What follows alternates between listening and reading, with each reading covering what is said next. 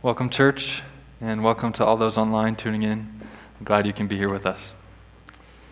Our passage today is Acts 18, verses 18 through 28. Uh, so you can flip there now, and I'll give you just a minute. We're going to start our time by reading uh, the first section through verse 23.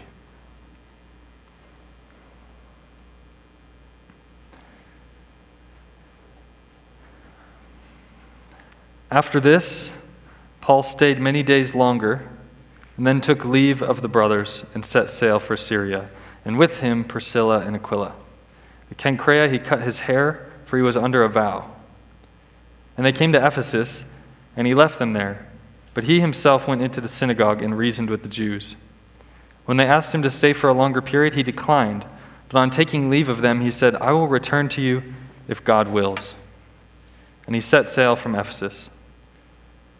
When he had landed at Caesarea, he went up and greeted the church and then went down to Antioch. After spending some time there, he departed and went from one place to the next through the region of Galatia and Phrygia, strengthening all the disciples. So we finally come to the end of Paul's second missionary journey in this text. It seems that after the events of last week, uh, Paul stayed in Corinth for a little while teaching, and then he left. And he brings with him Priscilla and Aquila on his journey home back to Jerusalem.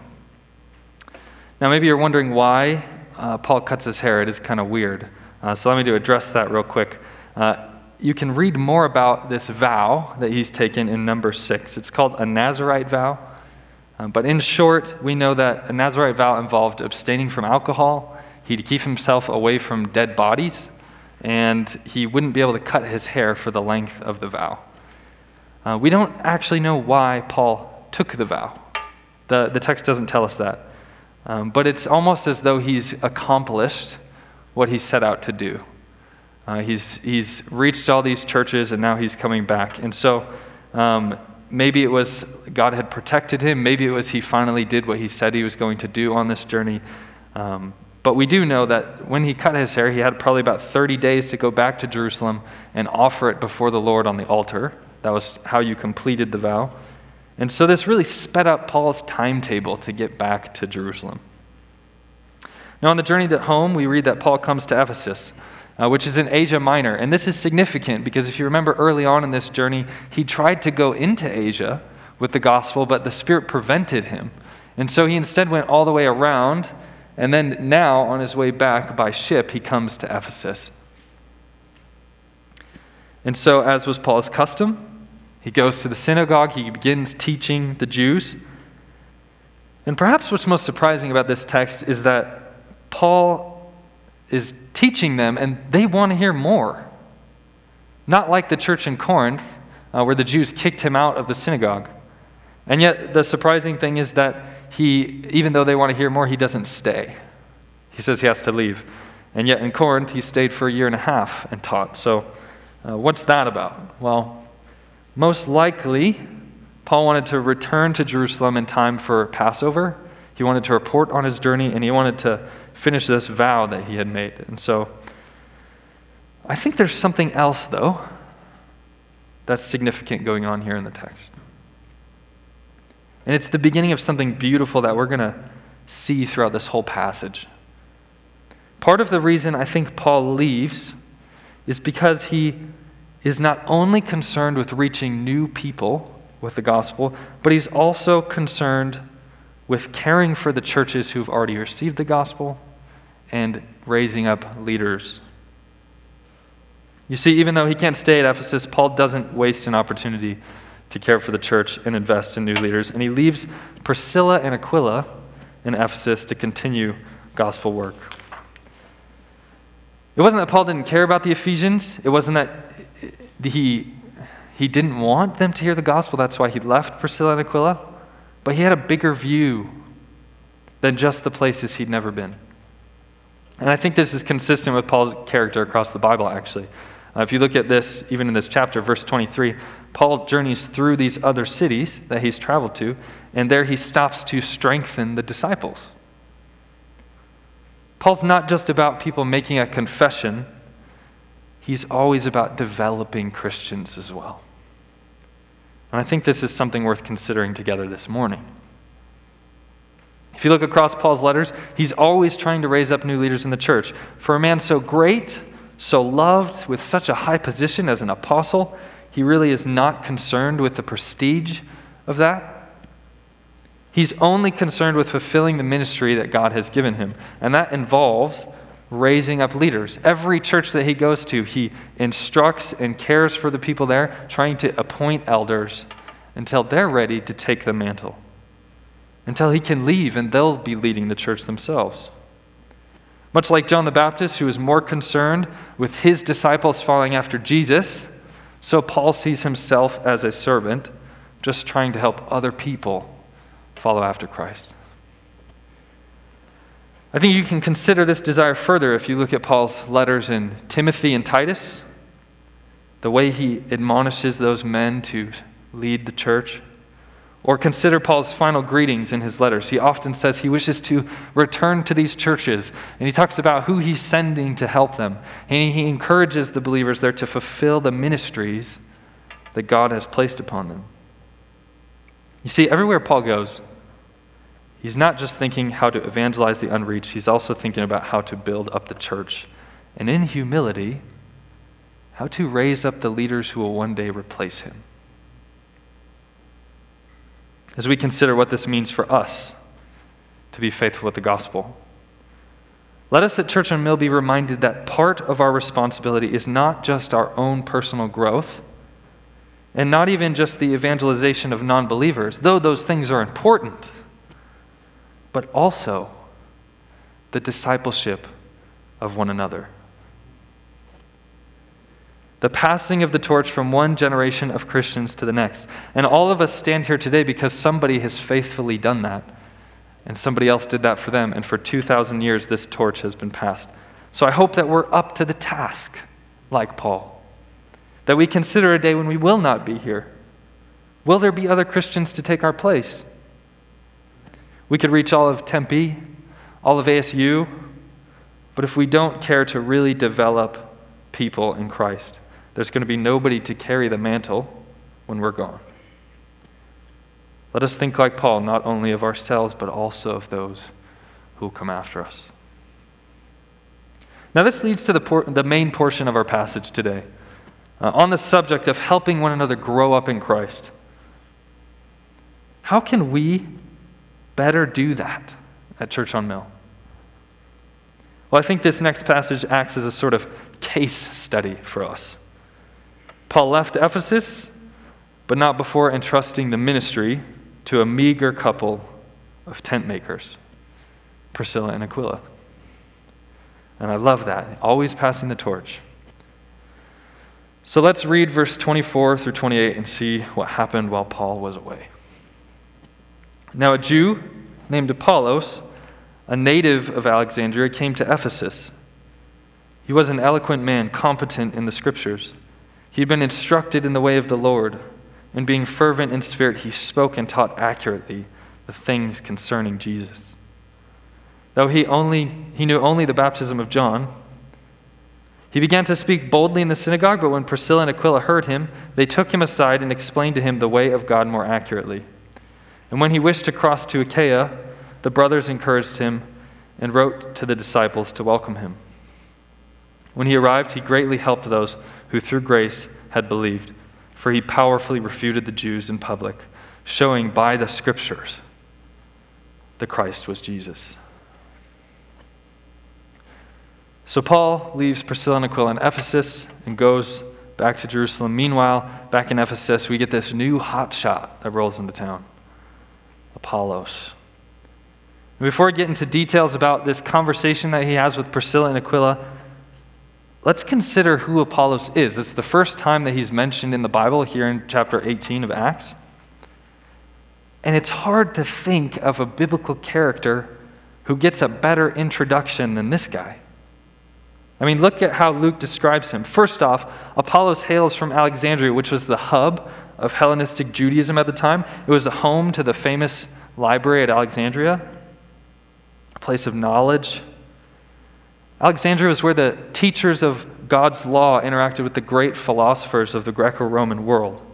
It was the home of Philo and later great church fathers like Clement, Origen, and Athanasius.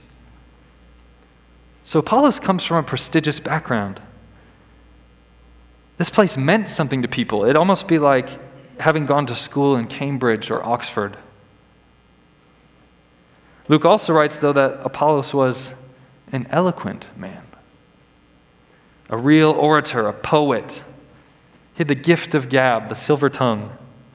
When he spoke, he captured attention, the very opposite of Paul, really, who was rather unimpressive in his public speech.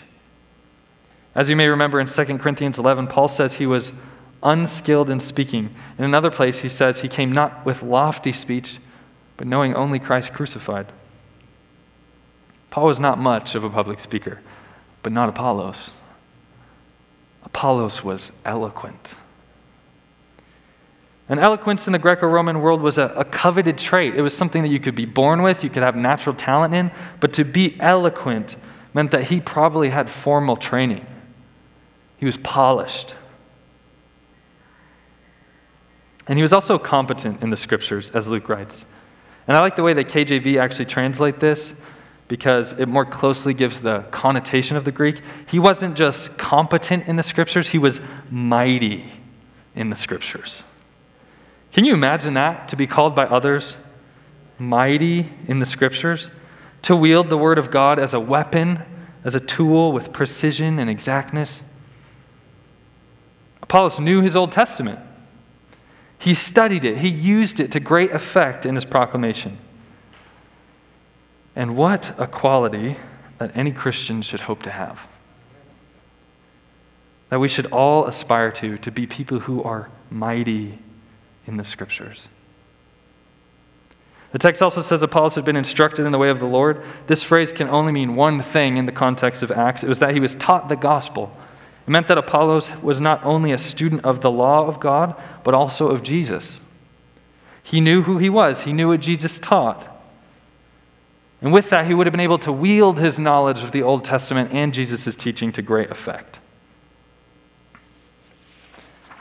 Luke also says that Apollos was fervent in spirit. And you can translate this one in two ways. In Greek, there's an article before spirit, so it could mean he was fervent in the Spirit the Holy Spirit. Plausible. Uh, but most of them see this as a phrase used elsewhere in the New Testament to refer to great passion. The connotation is that he's boiling up on the inside, that he believed what he said, he spoke powerfully, that this man was trained, educated, talented, he could wield his words and his theology, but he did it with a heart on fire. The famous preacher, Dr. Martyn Lloyd-Jones, once defined preaching as theology coming through a man who is on fire. And as we consider this testimony of Apollos, I don't know if we get a better example. And the final and most important quality Apollos was a man who taught accurately the things concerning Jesus. It's one thing to be passionate, it's another thing to be talented, but it's another thing entirely to be accurate, to be faithful in teaching. And Apollos was all of these things, but most important, he taught accurately the things concerning Jesus. And so, can you picture this situation when Priscilla and Aquila walk into the synagogue and they see this man who they've never seen before preaching the gospel, preaching accurately the things about Jesus with joy, with fervor, it's exciting. And yet the text doesn't stop there. As they listened, they probably noticed something was missing. Apollos preached rightly, he preached eloquently, he even preached Jesus.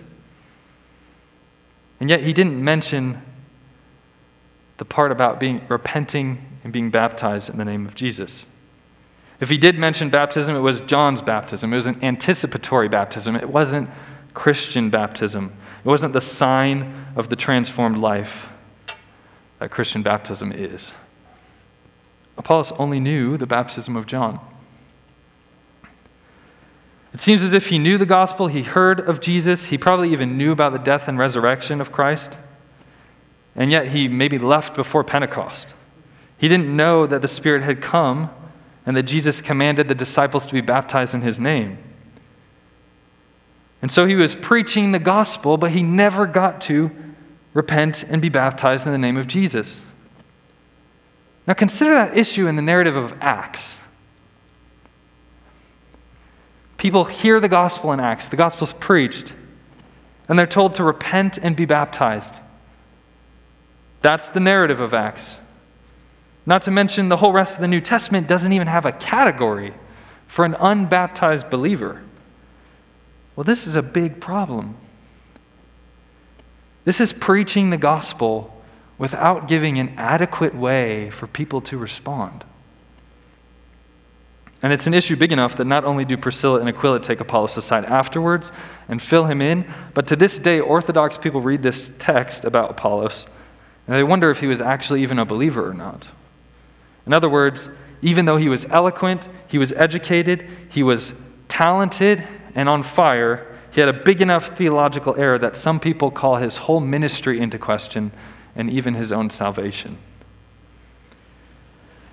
And it's really a tough call. Um, Orthodox Christians fall on either side of this. Um, people that we would study from and learn from, some think he's a believer and some don't. After my time studying, though, I'll tell you what I think. Um, I think Apollos was a Christian. In the same way that the disciples were Christians after the death of Jesus and yet before Pentecost. Pentecost had come and filled them with the Spirit, um, but that wasn't the moment that they became believers. The disciples were believers before that.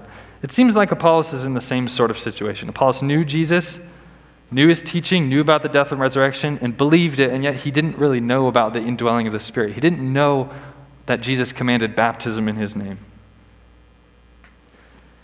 And I think this is supported by the fact that, for one, he taught accurately the things concerning Jesus. That's pretty hard to do, but he also did it zealously. it's hard to fake. Now, regardless of how you land on this issue,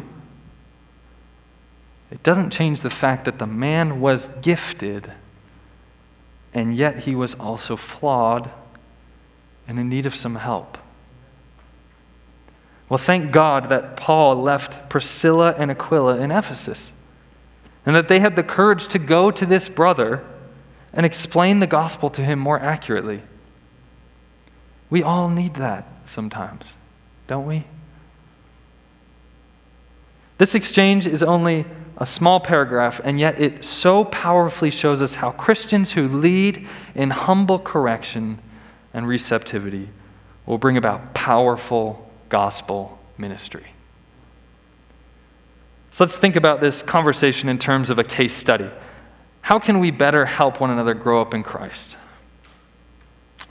Well, let's look at three applications we can draw out. The first thing that this text reminds us of is that all of us need correction sometimes. Apollos was a great man. He's from Alexandria. He was educated. He was eloquent. He was mighty in the scriptures. He was instructed in the way of God, and he taught with fire in his heart, and yet he was in error. Even the best and most gifted of us need correction from time to time. Now, when I say correction, I want to be clear to define what I mean here. I, I don't think Apollos was sinning intentionally. I don't, well, I don't think he was sinning. I don't think he was teaching falsely intentionally. Uh, certainly, false teachers exist.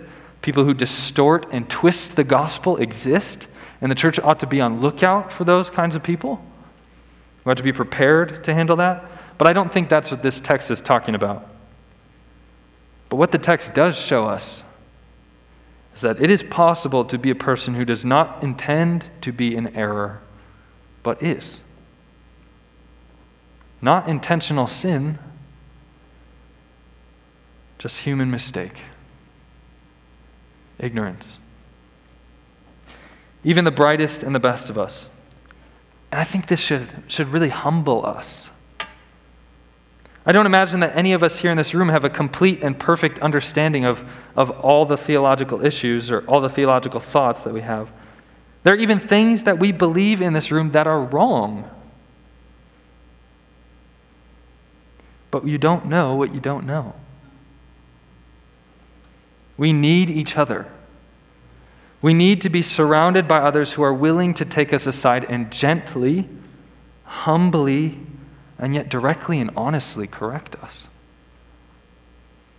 This passage reminds us that we don't know what we don't know, and so we need to be surrounded by believers who are willing to come alongside us and instruct us in the way of God more accurately. We will all need that in this life. Now, maybe you aren't a theological guru. Maybe you doubt your ability to really help people in this way, really instruct others, or come alongside someone and encourage them. Well, hopefully, this next application is encouraging for you. The second thing I think this text shows us is that every believer has something to offer in helping one another grow up in Christ. One of the most amazing things about this text is Priscilla and Aquila. We spent a lot of time talking about how high and mighty Apollos is, but consider them. They're humble Jewish tent makers. They're blue collar workers, essentially. Refugees, even. If you look at the chapter before, Claudius kicked them out of Rome along with the other Jews. They aren't close to the theological background of Apollos, they have none of the formal training, and yet these are the people who call aside Apollos and instruct him in the way more accurately. If not for their boldness or their care, who knows what would have happened to Apollos, what he would have taught, what he'd have to apologize later for teaching. for humble tent makers to correct a theological giant like Apollos, I think this shows us that you don't have to be a theological expert to encourage and help other believers along. Sometimes the pastor needs to hear from the layman. And I think this goes beyond theology, but connects even to just interacting with people who are different than us in the church. And this is one reason why I really love gospel communities uh, in our church. If you're not part of a gospel community, I encourage you to find one and get, become a part of it. Uh, these are groups of people that gather together to study the Word of God and help each other evangelistically to reach their neighbors and the people that live around them.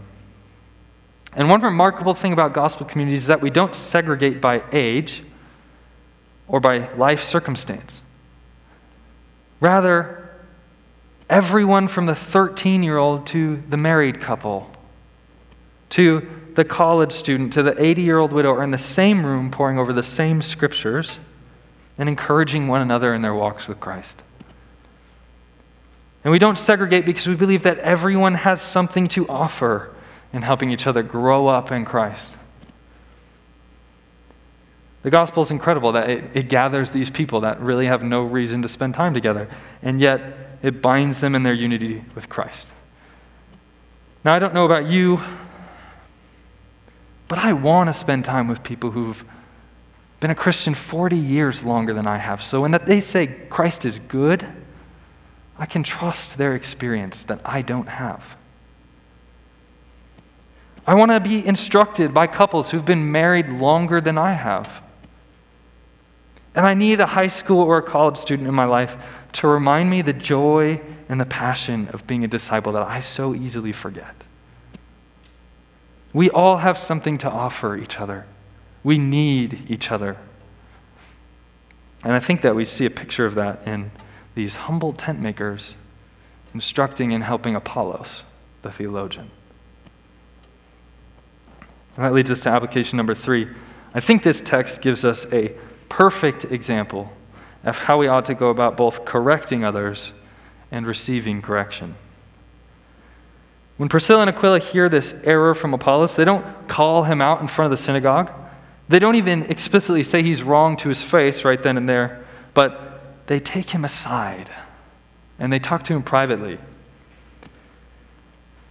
Now, I don't, I don't know what exactly that looked like, but I imagine maybe it was something like this Apollos is preaching in the, the gospel. And Priscilla and Aquila listen, and they really like what they hear. They see this guy they've never met, and he's teaching accurately the things of Christ, and he's doing it passionately. And yet, when he gets to the end, he just doesn't give a real way to respond. He doesn't talk about baptism in the name of Jesus. And if he does mention it, he's talking about the wrong thing. He's talking about John's baptism. And so when Priscilla and Aquila hear this, they take him aside. Maybe after he's finished, maybe they encouraged him. Maybe they brought him over to where they were staying and they fed the guy. And then, over a full stomach, gently and boldly said, You did good, but we really want to talk to you about this concern we have about baptism. Have you heard about this? Do you see how different this is to our natural response when we perceive a problem or an error in somebody else? When we hear something wrong or something off, oftentimes our first reaction is not to kindly pull some aside, someone aside and talk to them. It's not to give them even the benefit of the doubt. We think the worst of people, we assume malintent. Sometimes we can be not just confrontational, but even explosive. And if you think this isn't an issue in our culture, I mean, just read social media for a minute. Go look at politics. We are terrible at this. Whenever someone in our culture has an issue, we post about it, we blog about it, we rant about it, and then we talk about it to just about everybody except the person who we have an issue with. Our culture has no idea how to handle conflict responsibly.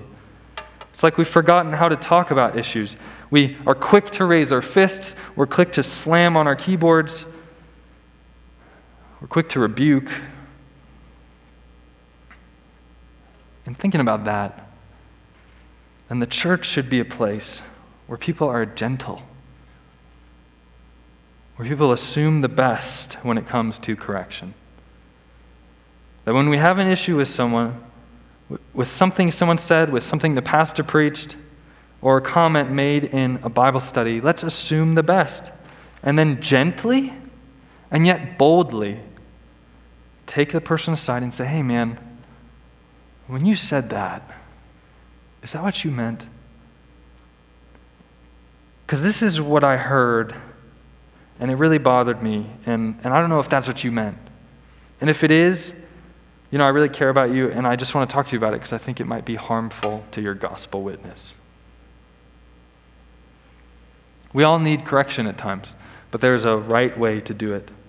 And let the church be an example of people who do this well, especially in a culture that totally, totally has lost the way. Now, the other side of this coin, I think, is equally important. Not only should we approach correction with humility, but we also ought to receive correction with humility. Have you ever been corrected before? Can you think of that situation? And how did you respond? How did you feel about it? Did you ignore the person? Did you blow up? Did you maybe not even consider that what they said could be true because of who said it? No one likes to be corrected. Well, consider this situation. Apollos has just preached his heart out on a subject that he is very passionate about. We always hate to be corrected in things that we love. And he's corrected by whom? Not a Pharisee, not a philosopher, not someone with his training or education, but a couple of tent makers. And more than that, if you notice Priscilla's name comes here first, the order matters. It seems like she had a, a big role in this conversation. And in this time period, for a woman to correct a man was a big deal, it was a cultural taboo. So Apollos had every reason to just be like, I don't need to listen to these people. And yet, look how he sits at their feet and takes the correction that they give. Perhaps just as miraculous as Priscilla and Aquila's confrontation of Apollos is also the humble reception of their comments by Apollos. Now, the text doesn't say that Apollos is like, man, you're right. I really ought to change. But it does say this if you look at it. He decides to go to Achaia, which is where the church in Corinth was situated. And it says that the Ephesian church and Priscilla and Aquila wrote letters of recommendation for him. You don't write letters of recommendation to a heretic. you don't write letters of recommendation to a guy who's stubborn and doesn't want to take the correction. It's clear that he accepted what they said and he changed as a result of it. He humbly listened to these tent makers and received their instruction. And thinking about that, my hope is that all of us will have the same humility when we are corrected, especially by those who, who we would naturally feel like have no right to correct us. Now, to summarize this passage, I think it shows us three things. One, that all of us need correction sometimes. Two, that every believer has something to offer in helping one another grow up in Christ. And three, it shows us how we ought to go about both correcting others and receiving correction. But thinking about these applications as a whole, we would be remiss if we were not to remember why this is even possible.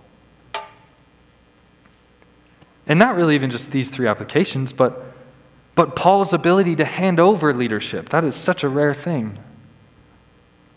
In a world where governmental leaders cling and claw to little power that they have, why is Paul willing to give away power to others?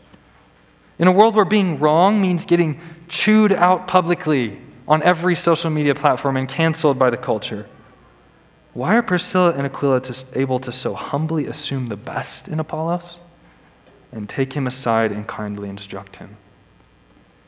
And in a world where people are unwilling to even hear the opinions of somebody who disagrees with them, why is Apollos willing to sit at the feet of humble tent makers and listen to them?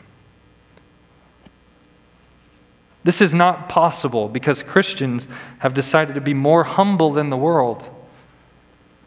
It is possible because our Savior was humble for us. You see, there's nothing more humble than for God, who is perfect, to stoop and become a man and take our sin and take the rebuke that we deserved. If that's true, and if the gospel is true, then there is no room for human pride in the life of the Christian. And now that God has taken our place and He's indwelt us with the Spirit that is day by day transforming us into His image, we can humbly give away leadership. We can correct and rebuke in real humility because Jesus is making us humble as He is. And I want to be a church full of people like this. I want us to be a church full of people like this. And when that happens, when we allow the Spirit to change us, when we become a church concerned about growing up one another in Christ in humility, we will experience powerful gospel ministry. If you look back at the text, you can see what came as a result of this conversation between Priscilla, Aquila, and Apollos. Apollos desired to go share the gospel and work in Corinth. And look what happened in verse 27 and 28. When he arrived, he greatly helped those who through grace had believed, for he powerfully refuted the Jews in public, showing by the scriptures that the Christ was Jesus. He began to encourage the believers in Corinth. He greatly helped them, the text says, and he powerfully refuted the Jews. To, to accurately translate what the Greek is really trying to get across here, it uses a double compound word. It's something more like he mightily argued them down all the time. Apollos crushed their arguments. And because of the faithfulness of Priscilla and Aquila to correct, and the humility of Apollos to listen, he went on to do great work in the church of Corinth. And this time, unlike in Ephesus, he probably didn't leave out the part about being baptized in the name of Jesus. As Paul would later say, I planted, Apollos watered, but God gave the growth. And I want to end our time together with this picture. In the text, you can see the way that each person contributed to the work of the gospel. Paul raised up and left Priscilla and Aquila in Ephesus Priscilla and Aquila instructed Apollos. Apollos humbly received it and went to Corinth, and there he greatly helped those who through grace had believed. This is discipleship. This is what helping one another grow up in Christ looks like. And this is what the church is supposed to do and what we are supposed to do for each other. What might it look like for us to humbly follow after Christ like this? Let's pray.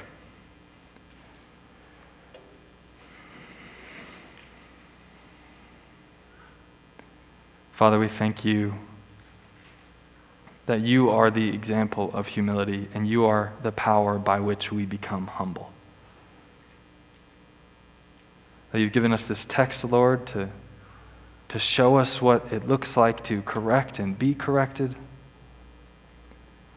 And Father, we just thank you that it is not left in our own hands to do this, but by your Spirit we look more like you day by day. We thank you. We love you. We pray all this in your name, Jesus. Amen.